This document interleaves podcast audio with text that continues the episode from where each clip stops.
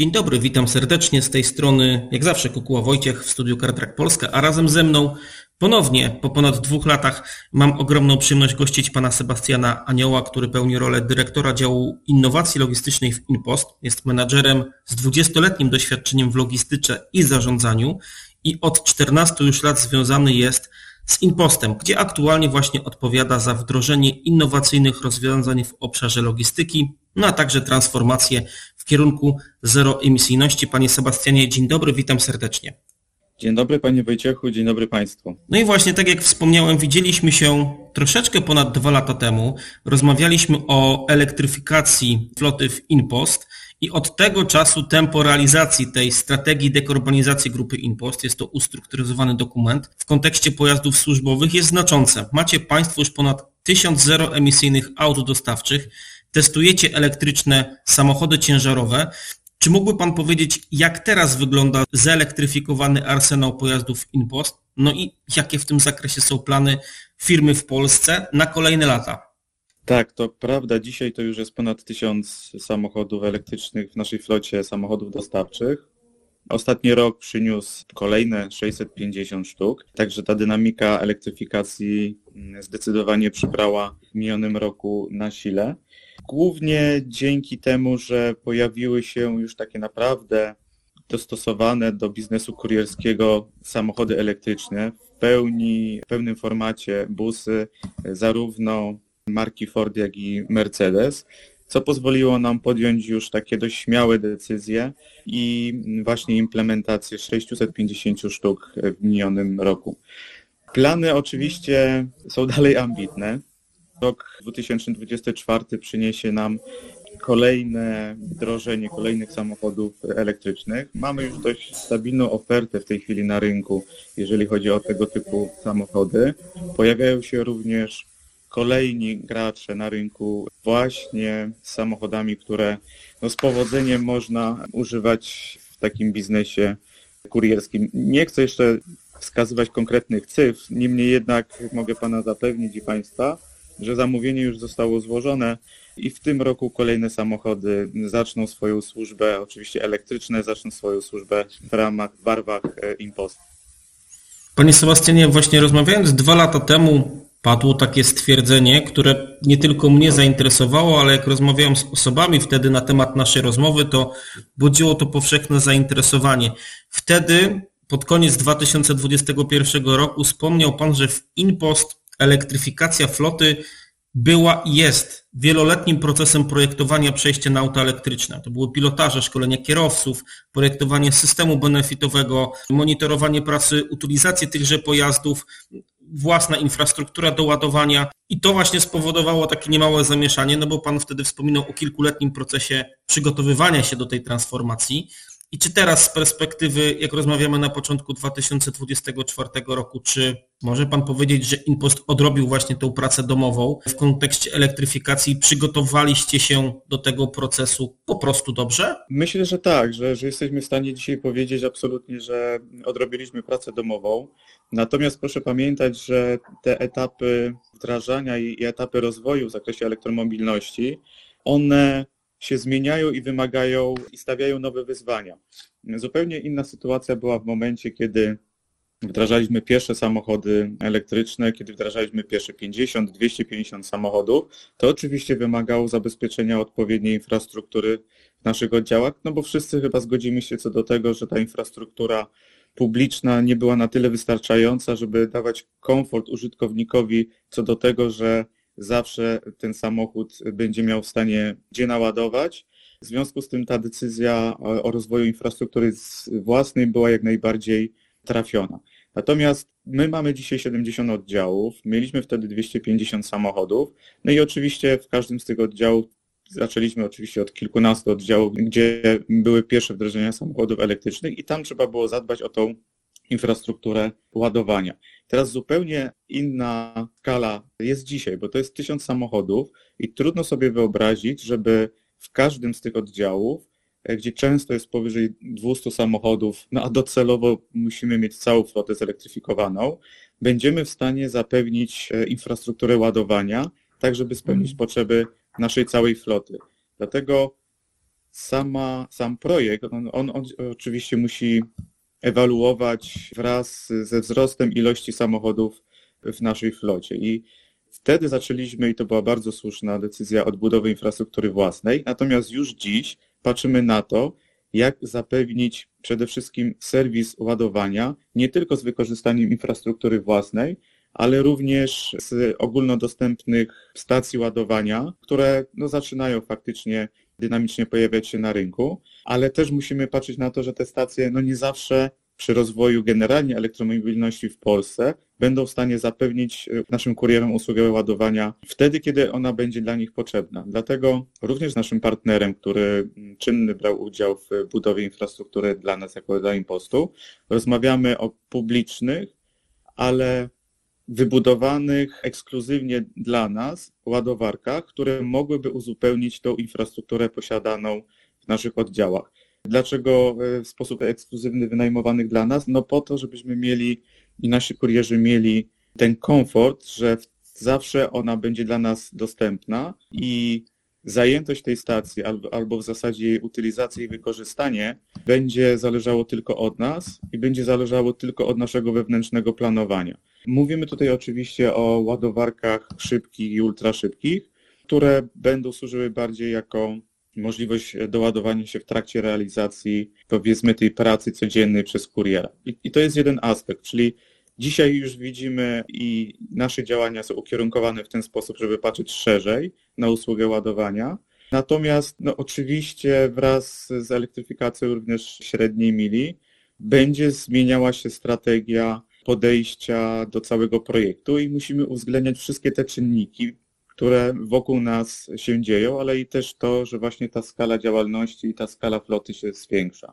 Wracając, czy odnosząc się do pytania dotyczącego tych zachęt, które stosowaliśmy po to, aby spopularyzować wykorzystanie samochodów elektrycznych, to tutaj znowu muszę powiedzieć, że to naprawdę odniosło skutek, dlatego że rozpoczynając tą całą przygodę z elektromobilnością, niejako musieliśmy zachęcać wtedy naszych partnerów biznesowych, kurierów do tego, aby zainwestowali, żeby spróbowali samochodów elektrycznych i całego tego dobra w sumie również z punktu widzenia użytkowania, użytkownika tych samochodów.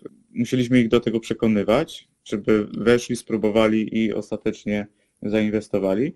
Natomiast dzisiaj już tego nie musimy robić. Dzisiaj, w momencie, kiedy składamy zamówienie, jednocześnie organizujemy, można powiedzieć, już zapisy na te samochody, które będą dostarczane na przełomie roku. I muszę powiedzieć, że ta pula dość szybko się wyczerpuje i mamy już dzisiaj ten komfort, że musimy bardziej, czy możemy bardziej skupić się na tym, aby ten ekosystem cały e, e, dotyczący właśnie tej tranzycji, transformacji w kierunku elektromobilności móc planować z wyprzedzeniem, a nie musimy się skupiać już na tym, żeby przekonywać naszych partnerów biznesowych, że to jest właściwy kierunek i że użytkowanie samochodów elektrycznych naprawdę dzisiaj z punktu widzenia ekonomicznego jest uzasadnione.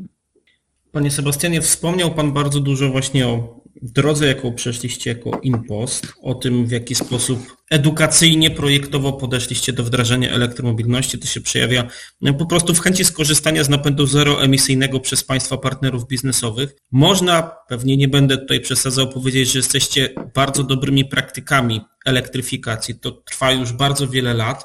No i właśnie chciałbym teraz zapytać o, mówiliśmy o blaskach, to może teraz troszeczkę o cieniach. Co było z Pana perspektywy, z Pana e, zespołu perspektywy największym wyzwaniem w projektowaniu, wdrażaniu zeroemisyjności w ramach strategii dekarbonizacji grupy InPost? Myślę tak z perspektywy czasu, jak mógłby Pan powiedzieć, jakie potencjalnie największe błędy popełniliście, których chciałby Pan teraz uniknąć? Jeżeli chodzi o największe wyzwania, to pewnie było ich kilka. Pierwsze wyzwanie, ale to koncepcja i podejście było jak najbardziej uzasadnione. No bo nie trzeba pewnie też nikogo przekonywać, że my jako Impuls jesteśmy dość klientocentryczni, to znaczy wszystkie nasze usługi, nasze serwisy staramy się budować w ten sposób, aby klient korzystający z naszych usług był maksymalnie zadowolony. I podobne podejście zastosowaliśmy w przypadku elektryfikacji floty. To znaczy postawiliśmy, można powiedzieć, w centrum tego projektu użytkownika, czyli kuriera. Całe to przedsięwzięcie nie mogą spowodować zburzenia komfortu pracy kuriera, który ma się skupić na swoich zadaniach codziennych, a nie zastanawiać się nad tym, czy jest w stanie pokonać dany dystans, czy będzie po drodze jakaś ładowarka, czy w razie jakiejś kolizji będzie miał samochód zastępczy i tak dalej, i tak dalej. I takie podejście z punktu widzenia właśnie użytkownika pozwoliło nam no właśnie na zdynamizowanie dziś tej elektryfikacji. Czyli założeniem było to, że kurier musi przynajmniej tak samo czuć się w przypadku użytkowania samochodu, którym do tej pory jeździł, a najlepiej, żeby jeszcze były dodatkowe korzyści płynące z tego, że przechodzi na samochód elektryczny. Korzyści z przejścia na samochód elektryczny, one z punktu użytkownika są oczywiste, fajna dynamika jazdy, lepsza zwrotność, automatyczna skrzynia i tak dalej, i tak. Natomiast nieoczywistym faktem było oczywiście zachowanie tego komfortu i spokoju, że tak powiem, głowy, że samochód jest w stanie pokonać trasę, którą codziennie kurier przemierza.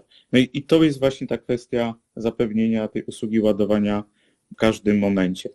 Oczywiście dużym wyzwaniem było budowa samej infrastruktury, bo też wszyscy wiemy, z czym borykają się firmy, które budują i stawiają stacje ładowania, czyli cały proces przetargowy, ale również z taką takim naciskiem na to, jak ta technologia dzisiaj wygląda, co ona nam dzisiaj daje, jakie są rozwiązania, które pozwolą nam wykorzystać maksymalnie te przyłącza, które mamy. Przygotowanie oczywiście całego procesu zakupowego, na końcu wybór dostawcy i, i rozpoczęcie, rozpoczęcie tak naprawdę budowy tej infrastruktury, który to projekt no, niósł dość duże wyzwania z racji tego, że każdy z naszych obiektów jest wynajmowany i często pomimo tego, że budowany w większości przypadków przez jednego dewelopera, to każdy z tych obiektów ma innego zarządcę, z którym trzeba wszelkie uzgodnienia poczynić, uzyskać zgody i oczywistym jest, że te procesy po prostu trwają.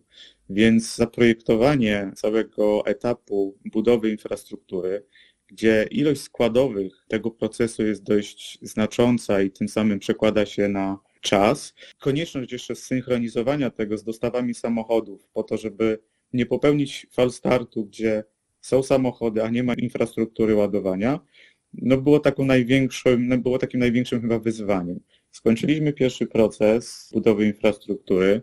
Teraz już kończymy drugi proces, drugi etap. Aktualnie posiadamy już 700 punktów ładowania w naszych oddziałach, więc możemy powiedzieć, że dość dużo się nauczyliśmy, ale jestem przekonany co do tego, że kolejne wyzwania są przed nami i, i, będziemy się borykali z innymi problemami niż dotychczas. Natomiast y, absolutnie jestem przekonany co do tego, że wszystkie one są do, do pokonania. Czy były jakieś porażki przy tej okazji? Trudno to nazwać porażkami. Były po prostu przeszkody, które trzeba było pokonać, natomiast nie było takiej sytuacji, że coś nam się absolutnie zawaliło, czy jakaś koncepcja się rozsypała. To jest kwestia tylko reagowania na bieżąco na pojawiające się po prostu wyzwania. Wspomniał Pan o bardzo dużych liczbach i o takich mówimy w kontekście elektromobilności. Dużo osób myśli o elektromobilności w Polsce cały czas poprzez pryzmat niewielkiego wolumenu pojazdów względem pojazdów spalinowych. No a tutaj mówimy o ponad tysiącu pojazdów zeroemisyjnych we flocie InPost. Już Pan mówi o ponad 700 punktach ładowania własnych. Ja do tego dorzucę jeszcze kolejną liczbę, bo w ostatnich miesiącach 2023 roku flota elektryczna InPost średnio pokonywała w trybie zeroemisyjnym blisko 2 miliony kilometrów każdego miesiąca. I teraz rodzi się pytanie inne. Jak na co dzień wygląda zarządzanie tak skomplikowanym konglomeratem? To są operacje, trasy, ładowania, jak u Was wygląda ta elektromobilność, którą bez y, dwóch zdań można nazwać elektromobilnością przez duże E? Jak to wygląda od kuchni? To ja Panie Wojtku jeszcze dodam, że w zeszłym roku doręczyliśmy mm, z wykorzystaniem e, floty samochodów elektrycznych ponad 17, przepraszam, przejechaliśmy ponad 17 milionów kilometrów, gdzie doręczyliśmy ponad 63 miliony paczek. Więc to też powinno dać naszym słuchaczom do, do myślenia. To faktycznie są duże cyfry, duże liczby. Jak wygląda na co dzień zarządzanie taką flotą? No ono nie różni się znacząco od zarządzania dzisiaj standardowymi czy samochodami zasilanymi standardowym paliwem. Natomiast no, ta główna różnica to jest to, że ten samochód po pracy musi zostać podłączony do ładowarki, tak aby rano faktycznie był gotowy do, do tego, aby pokonać odpowiedni dystans. Sam system ładowania wykorzystuje maksymalnie nasze przyłącza, które mamy, potrafi balansować mocą na poszczególnych liniach, na poszczególnych ładowarkach, więc nie jest to nic, co spędza nam sens oczu, natomiast no, trzeba po prostu pamiętać i dorobić się pewnych nawyków, tak jak i z telefonem kiedyś. Trzeba na noc ten samochód podłączyć do ładowarki. Usługa najmu od naszego partnera zabezpiecza wszelkie sytuacje niepożądane typu właśnie awarie czy też szkody, gdzie mamy zapewniony samochód zastępczy. Dlatego też decydowaliśmy się na usługę najmu po to, żeby ten serwis taki bieżący i ten komfort użytkowania tego samochodu i w przypadkach niepożądanych mieć rozwiązanie gotowe, systemowe. Ono daje naprawdę dość dużo komfortu, ale również z punktu widzenia naszych użytkowników i kurierów jest to narzędzie i usługa, która dodatkowo przekonuje ich do tego, że warto takiego samochodu używać, bo on jest wyposażony w pełen serwis, pakiet serwisowy. Natomiast to, co istotne, no posiadając własną infrastrukturę ładowania, posiadając system, na bazie którego jesteśmy w stanie obserwować statystyki, kiedy użytkownicy podpinają te samochody e, do ładowania, ile trwa średni czas ładowania, jakie ładowarki są używane. Jesteśmy w stanie właściwie tą infrastrukturę rozbudowywać, ale i też wykorzystywać te czasy, w których te ładowarki nie są utylizowane w sposób znaczący. To znaczy jesteśmy w stanie właściwie zarządzać też usługą ładowania wewnątrz naszej infrastruktury, w naszych oddziałach, w naszych hubach. I to też jest bardzo cenne, zresztą jak każda informacja, na bazie której można budować strategię, jest istotną, bo pozwala maksymalizować utylizację zasobów, które się na co dzień posiada. Teraz Panie Sebastianie chciałbym dopytać dalej. Nie może o Pana ranking, natomiast y, no, chciałbym wyciągnąć jakieś takie y, smaczki i dobre praktyki od Pana, jako osoby, która zajmuje się elektromobilnością już tak od kuchni.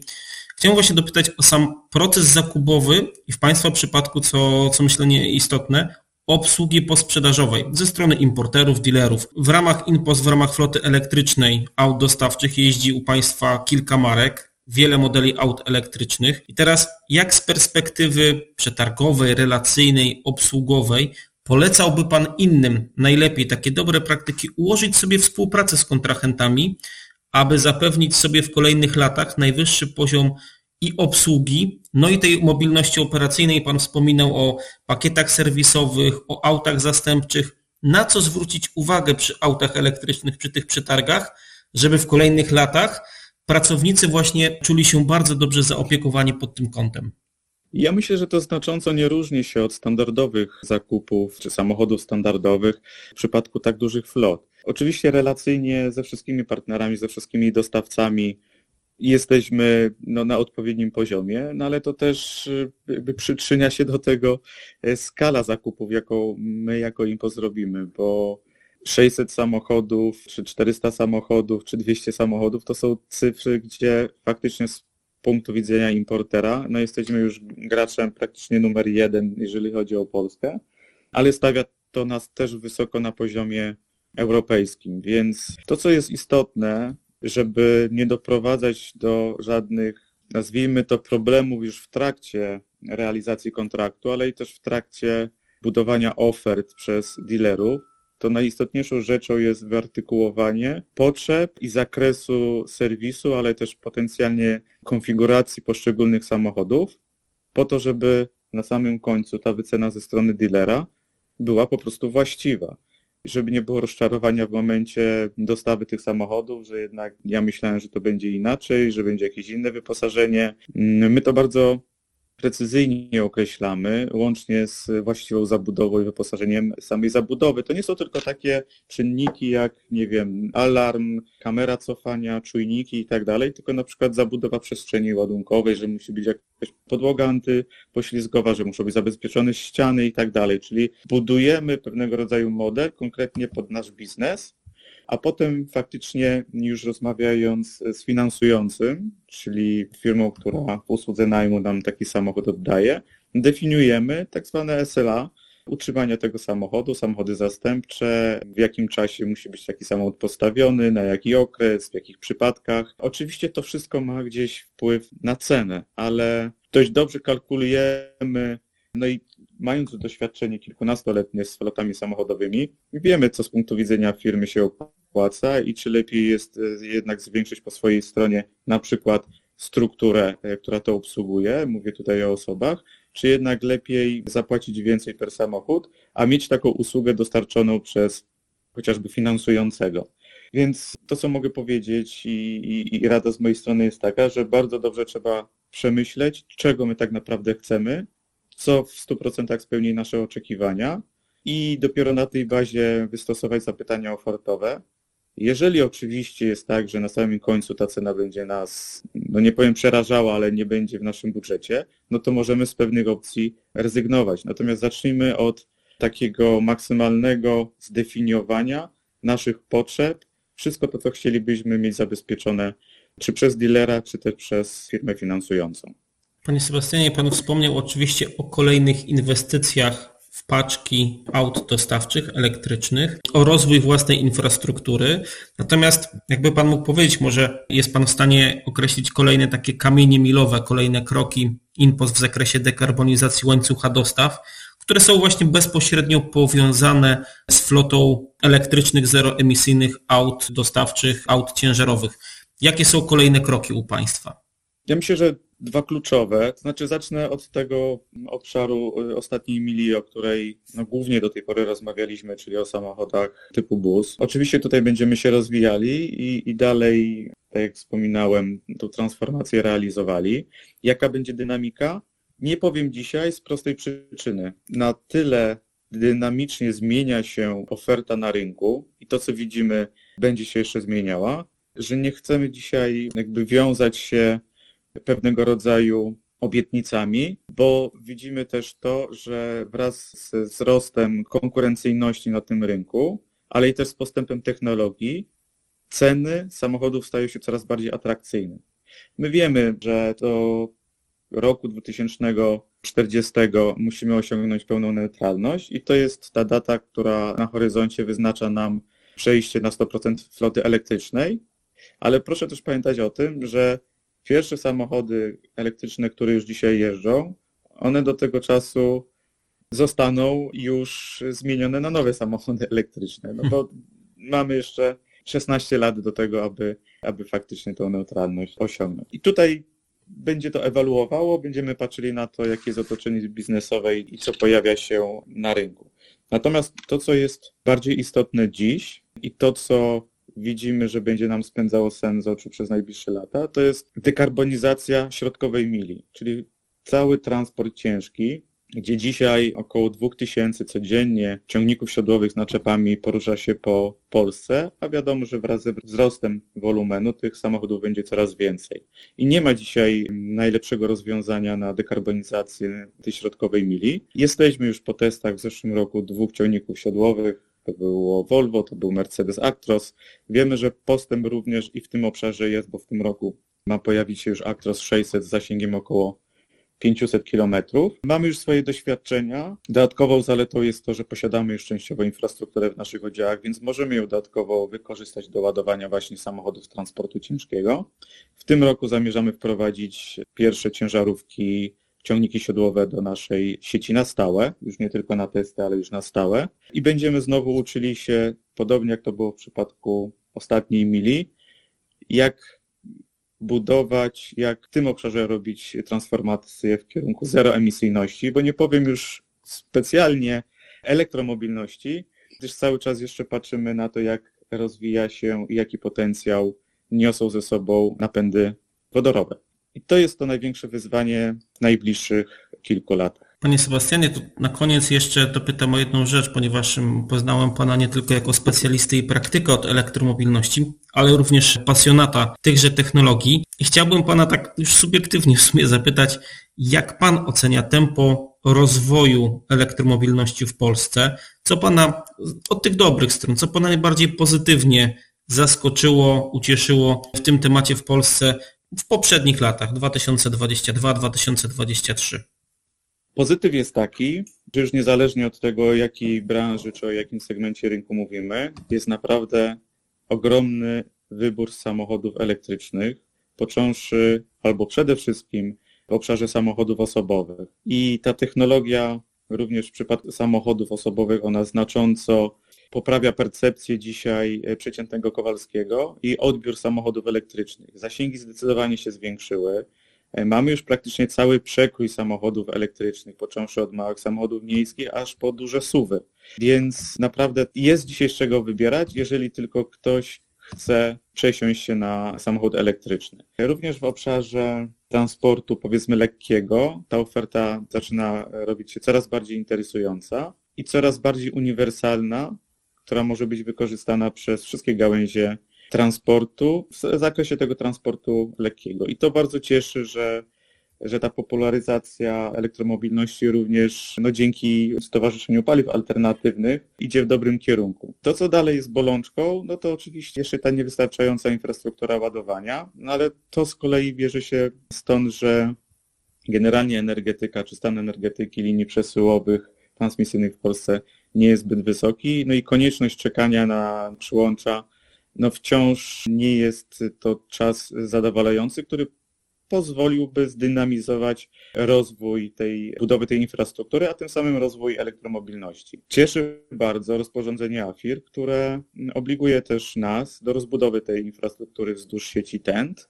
I tu również współpracujemy z Stowarzyszeniem Paliw Alternatywnych, ale i też z firmami budującymi huby i stawiającymi ładowarki, po to, żeby pomóc trochę kwestii właściwego lokowania tych ładowarek, po to, żeby one przyniosły jak najlepszy efekt, można powiedzieć, społeczny, no ale oczywiście ukierunkowany na firmy, no bo to one dzisiaj, można powiedzieć, są w stanie drive'ować tą elektromobilność. Więc tyle z takich pozytywów. Ja mam nadzieję, że również nasz wkład do impostu pozwoli na, na lepsze zaplanowanie rozwoju tej elektromobilności, rozwoju budowy sieci, co na samym końcu przyczyni się do tego, że użytkownik będzie bardziej zadowolony, a czym więcej zadowolonych użytkowników, tym więcej potencjalnie nowych osób, które będą zainteresowane przejściem na samochody elektryczne.